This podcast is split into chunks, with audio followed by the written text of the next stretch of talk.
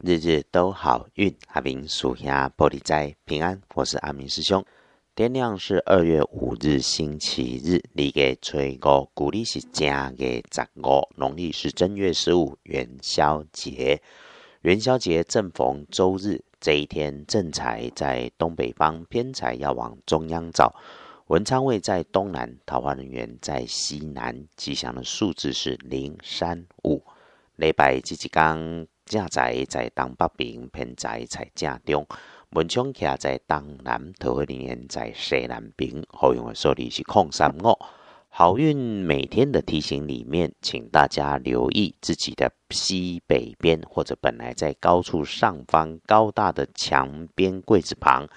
哎，这个东西需要被从一堆旧的东西里面不常使用往上拿取移动的这个移动的过程里面出了状况，也要留心哈。在这些高高的东西旁边，也许是堆很高的箱子，甚至是走上台阶楼梯的时候遇上的硬硬的柜子、桌子、杂物。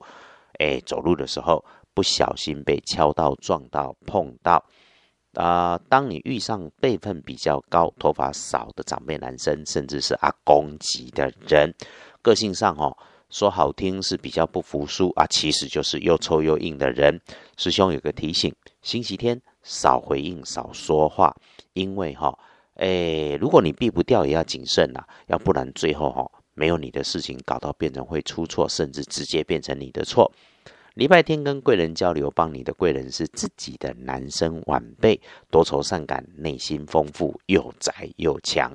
如果有遇上这样子的人，不管你需不需要帮忙，打个招呼，多聊个几句，都会很不错。好事还有，如果你没有赶着要南来北往，就悠悠慢慢的跟家人、亲爱的人起床后喝杯咖啡，吃个早午餐，趁着最后的假期享受一下人生。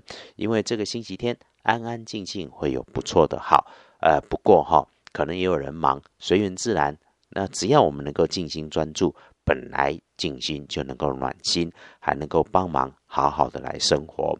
我们把内心理顺平静，一定能够运开事顺的美丽。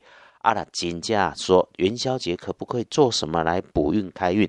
阿明师兄的方法很简单，如果你的信仰也是有天官赐福的这一种想法，星期天。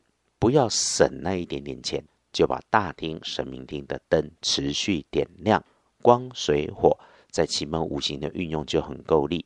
在对的时间做了对的事情，必然能够有感觉。礼拜天的看颜色是蓝灰色，忌讳穿着使用的是粉紫色。隶书通胜上面忌讳栽种。那星期天你就喝茶喝咖啡，不要起来当绿手指。其他我们一般在好运里面注意的基本上都可以用。拜拜祈福许愿可以的，订盟签约交易可以的，出门旅行开市也 OK，没有问题。